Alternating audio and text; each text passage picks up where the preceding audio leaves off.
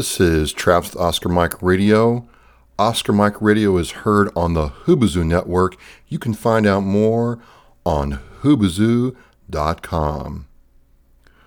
All right, folks, this is episode 101 on July 12th, which is kind of cool because to let slip, today is my birthday. Now, I won't tell you how old I am. You can guess, or maybe you already know, but I think it's hella cool that I'm doing an episode after 100 on my birthday after two years doing this. I know it's kind of convoluted, but it sounds really cool. It is really cool, and I'm very happy to have you all here with me on the Hubazoo Network starting off uh, what's hopefully another two year stretch of cool things happening on Oscar Mike Radio.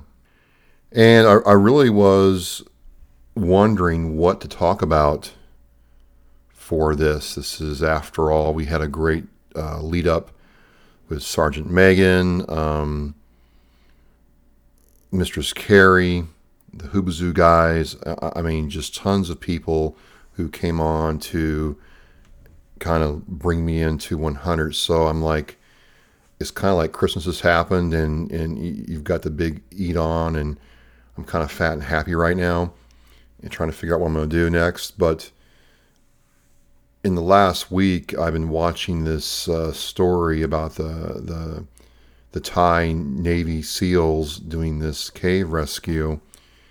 I felt it only appropriate to talk about the Thai Navy SEAL and the whole cave rescue thing for this episode. And I'm going to go so far as to say that episode 101 is dedicated to uh, Sergeant Saman Kunan of the Thai uh, Royal Thai Navy, Navy SEALs, and also uh, his fellow brother Navy SEALs who worked so valiantly to save all of those um, boys and their coach, the Wild Boars soccer team in Thailand.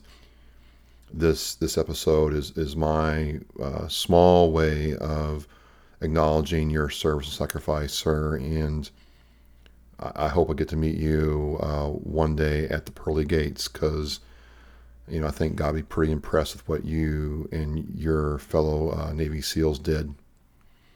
And that's kind of what I wanted to do for this episode. I really, it's been such a fascinating story to watch and to understand a little bit and try to make some sense out of out of what happened and and how um, th- this brave uh, man who served his country for many years past trying to save um, you know 12 people and the spirit uh, that, that we saw in, in, humanity and the whole world pulling for uh, this tiny country.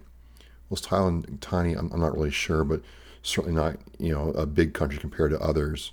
And so I won't go into details about how uh, we we got here. But long story short, uh, some boys from the Wild Boars uh, soccer team and their coach went exploring in this cave and got lost and then couldn't get back out. And it's my understanding that um, people found their bicycles by the cave entrance, which, by the way, had a big sign saying, Do not enter, dangerous. And that is where us men see that as an open invitation to, of course, enter and conquer or try to conquer. Well, um, they didn't exercise good judgment there and they got lost and they got stuck. And, and there's a real consternation about how to, to save the, the these kids and their coach. And when I say kids, these, these are like 10 to 12 year old boys, and their coach was like 24, 25 years old. Uh, my point is, um, not not not grown men, kids, and how they're going to do this, and they they mapped the cave, figured it out, and figured out they were going to need experienced divers to go and try to save these kids. Much, I mean, at the time, they weren't even going to try to save them. They were just trying to see if they could get to them to assess their condition and see if they could be helped, right? They, they didn't know what they were going to find. So they actually had to get to them first and figure out where they were and then start planning about how they're going to try to get these kids out. And, and a couple of things occurred to me as I'm watching the story. Um, and you can try this yourself. Try Googling Thai Navy SEALs, and, and there's not a lot out there. Then what I want you to do is I want you to Google or Bing or Yahoo U.S. Navy SEALs or Navy SEALs, and there's all kinds of stuff about you know our Navy SEALs. And, and I will confess, I will confess this right now. I thought when they said Navy SEALs were going to, you know, rescue these boys, I thought the Thai government had called old uh, Donald Trump up and said, "Hey, can we borrow some of your boys to help us out?" And he said, "Sure." They got on the C-141 and head over, and we're going to take care of business. My point is, I had no idea at all that there were actually Navy SEALs in another country. I, I knew there was naval warfare and special forces like the Spetsnaz and um, the Special Air Services and you know that kind of thing, right? I, I, knew about that, but you know another country calling their underwater demolition dive team SEALs was I didn't know. I just didn't know. So it was with great interest that I started trying to find about the Thai Navy SEALs. And the thing is, there's not a lot out there about them. So I'm like, wow. And it was kind of mysterious.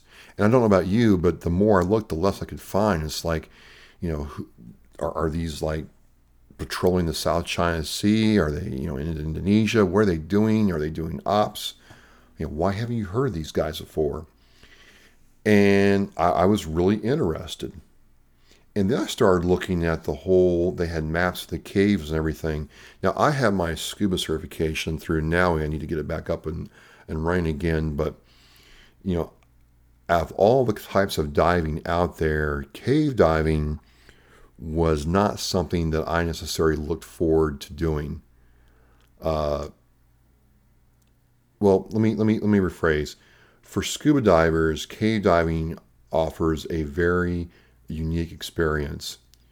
You're going to get to see things cave diving that possibly no one else on this planet has has gotten to experience or very, very few people.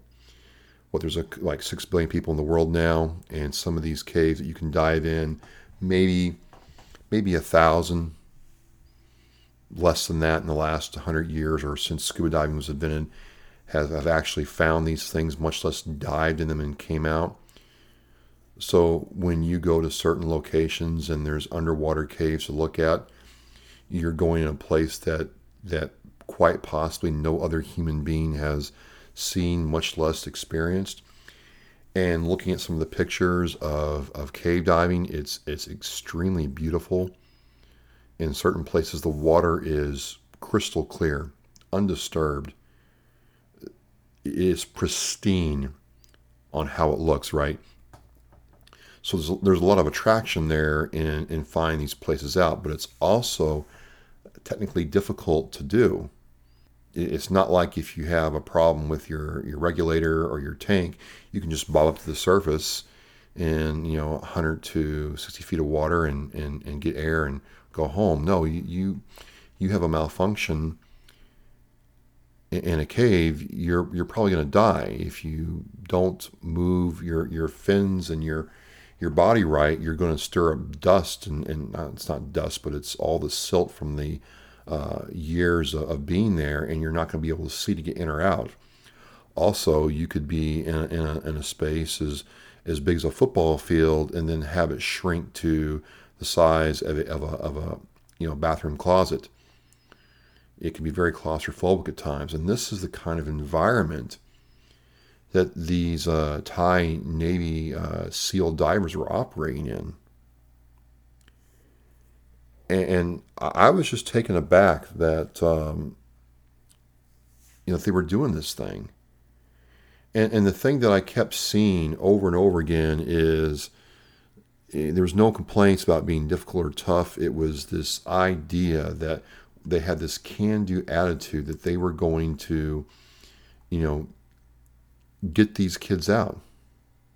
And so a couple days ago, um, you know, more like four days ago, you read about this uh, this petty officer dying in the cave, and everybody's wondering how that happened. And I don't know if we'll ever know how it happened, but as I understand it, there was a problem with his tank as he was carrying oxygen to the staging area inside the cave, and some kind of either malfunction or whatever, and they he had equipment failure and, and he passed. And it, it was extremely sad because now today, and today is is is the, the day the podcast is coming out. It's my birthday. All the boys are out. The soccer coach is out. They're slated to make a full recovery, and and do this. And, and he's the only casualty, and he was trying to help them out.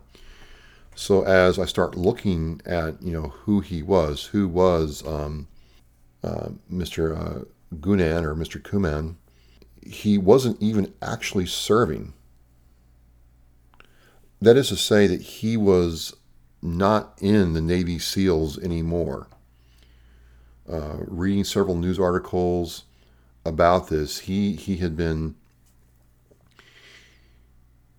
he had been in the SEALs. He had you know left active service, but had been um, very active with the SEAL community in Thailand. Uh, there's a Fox News article that says, you know, he had, you know, superior knowledge and skill. He was, you know, an, athlete in, you know, triathlons. He enjoyed adventure support, uh, sports.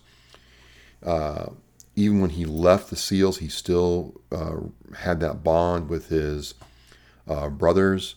No matter what they were doing, he was always participating in activities and training as much as he could. And he wanted to be part of this rescue effort and loaded up his gear and went to um, Chiang Rai to uh, help out. And, and, just didn't make it. Just didn't make it. Um, 38 years old. He um, was well respected in his community left behind a wife. And, that really kind of kind of brought it home, kind of kind of made it real that that this this whole story is playing out like a like a movie, which I don't know about you, but for me it was it was better than a movie. It was real. It was happening. Someone died trying to save children that were not even his. I mean, he didn't have any children. He left a wife behind, but it just brought all home. But it also demonstrated that, you know, no matter if you serve the military in the United States or Russia or India or, or Australia, there seems to be that, that common bond of esprit de corps, of fraternity, of brotherhood um, with people you serve with that you're not going to get anywhere else. So when he left the SEALs and chose to remain involved, he still wanted to be a part of, of that unit that operated at a very high, high, high level. And you know, with no thought of his own safety or his own security, wanted to see these boys who, you know, it's a small country, but these these boys were his, you know, fellow Thai. They were countrymen, and volunteered to go help them out. Had the skills to go do the diving to uh, help them didn't think twice about his own safety or what might happen. You know, it was a can do attitude to rescue these children who might have died. And while the story had a happy ending, there, there is this uh, cloud to me. Um, and, and, part of my thing is there's, there's not a lot of information about the Thai Navy compared to the U.S. Navy or Russian Navy or British Navy. I mean, you can find out more things about the Special Air Services, which is the British Special Forces, which uh, they are elite than the Thai Navy. There's really not a lot written about it. Uh, I went to their website, and um, I, I, can't read. I can't read the language, so I didn't understand what, what I was looking at. But very little written. All I'm getting from out there is what everybody else has been seeing about about this story is just a, a man in, in, a lot of ways an ordinary man who had special skills special training and a special bond with the people he served with the unit he worked with and his, his country to put this out there to go rescue these kids and you know to be carrying oxygen to a staging area to then leapfrog to another staging area to get these kids was kind of how they did it. And to go back to diving just for a, a, a, minute, to be able to dive in that kind of environment and work in that kind of environment, he wasn't a slouch. He wasn't some, you know, third string scrub that, you know, they pulled out just to, you know, fill a space. This was a highly trained, highly dedicated, physically, you know, top shape person who who was doing this. This this was this was a high stress environment where anything could go wrong. And and again, it's it's not like in open water diving when you learn how to dive, where if you have a problem with your buoyancy compensator or your regulator or your tanks. There's steps and procedures to fix the problem. And if you can't fix a problem, you can at least emergency surface and start breathing on your snorkel or try to fix a problem on the surface. There is none of that in a cave. There's none of that in the cave. So, I, again, I don't know what happened there was an equipment failure. It seemed like it was not, um, you know, an error on his part.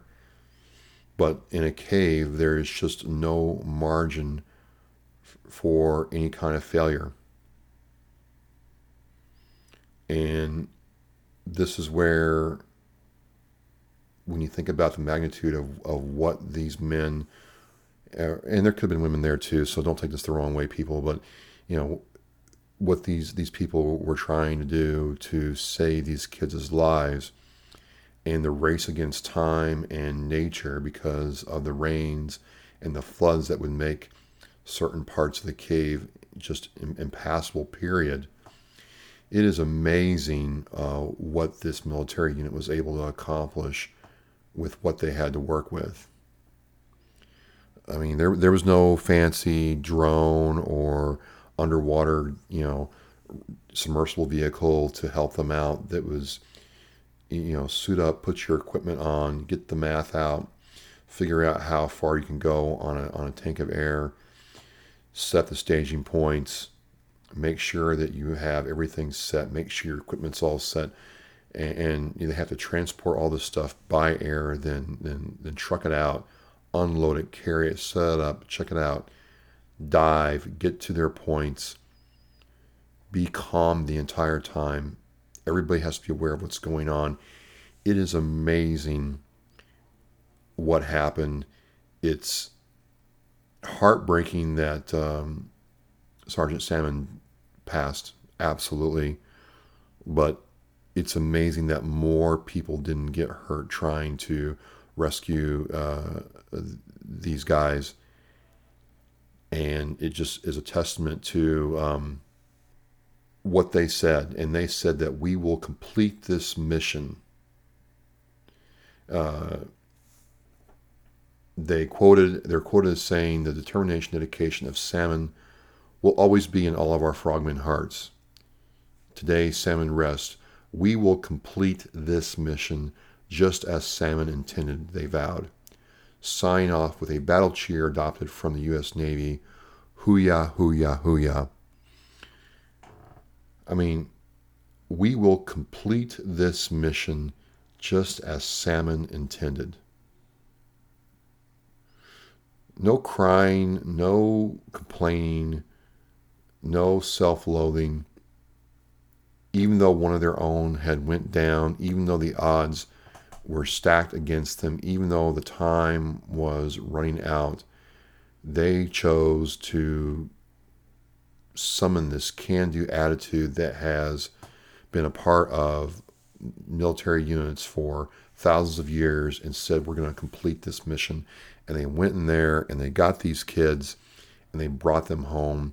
And, and those boys will grow up to be young men and hopefully, you know, be able to, to give back to their country and by and large the world because of um, this petty officer's sacrifice. So there's been a lot written about uh, the Thai Navy SEALs. There's been a lot written about this story. I, I, didn't know doing this podcast if I could add any more to it, but I felt it appropriate to honor uh, Sergeant Samans and the Thai Navy SEALs for their their dedication to the mission, their dedication to each other, and their dedication to uh, these kids. And so this episode, episode 101, is dedicated to Sergeant Saman's memory and the fellow Navy SEALs that he served with. And, you know, I, I hope that his memory is never forgotten. And um, all I can say is, hooyah, hooyah, hooyah. I just uh, don't want to say anything else at this time, but um, I, I, recognize uh, what was sacrificed to make this happen. So, uh, to kind of mix things up a little bit here, I'm doing the question of the week at the end of the podcast. Uh, the question I, I have been asked a lot in the last couple of weeks, last month, is what's next after 100? Uh, what's next after 100 is to really look at what is working and what is not working and make some hard decisions about what I'm going to do to try to move this forward. Is it a question of spending money on equipment? Is it a question of spending money on marketing? Is it a question of not spending money at all? Is it a question of really dedicating some time to learning uh, new audio engineering techniques and production techniques. Should I really revisit the whole video aspect of podcasting? I, I keep being told that uh, I should really focus on doing more live work and YouTube work.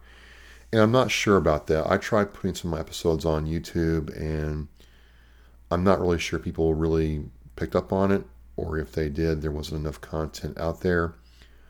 I'm not really sure what I'm trying to say is I'm going to look at all of it, really evaluate what's going to force me to grow, and then go forward. And and like I've said before, if you have a story that you think needs some some light shed on it, or an organization that has been working hard, trying to do something cool and great and and wonderful for military and veterans. I would certainly like to talk to you and find out more. Uh, I, I am here for for you all, and you all are why I do this. So that that's what's up. Uh, I, I have some choices to make around whether to really re-dip my toe into some more video production with this podcast or do I really want to spend some time on marketing what I'm doing to a wider audience?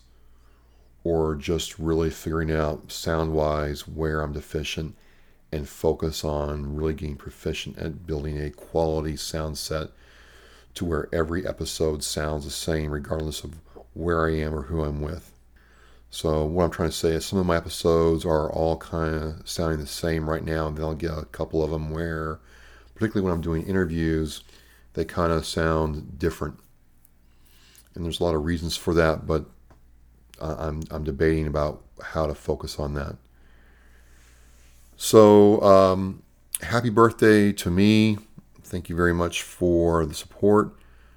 Got a big um, boost from somebody who listens off and on in uh, the South. That's all I'm going to say. Thank you very much for the big attaboy. It's kind of cool to get, and it's my birthday, so it's even better. Thank you very much. And uh, that is it for episode 101. This is Omar, and we are out.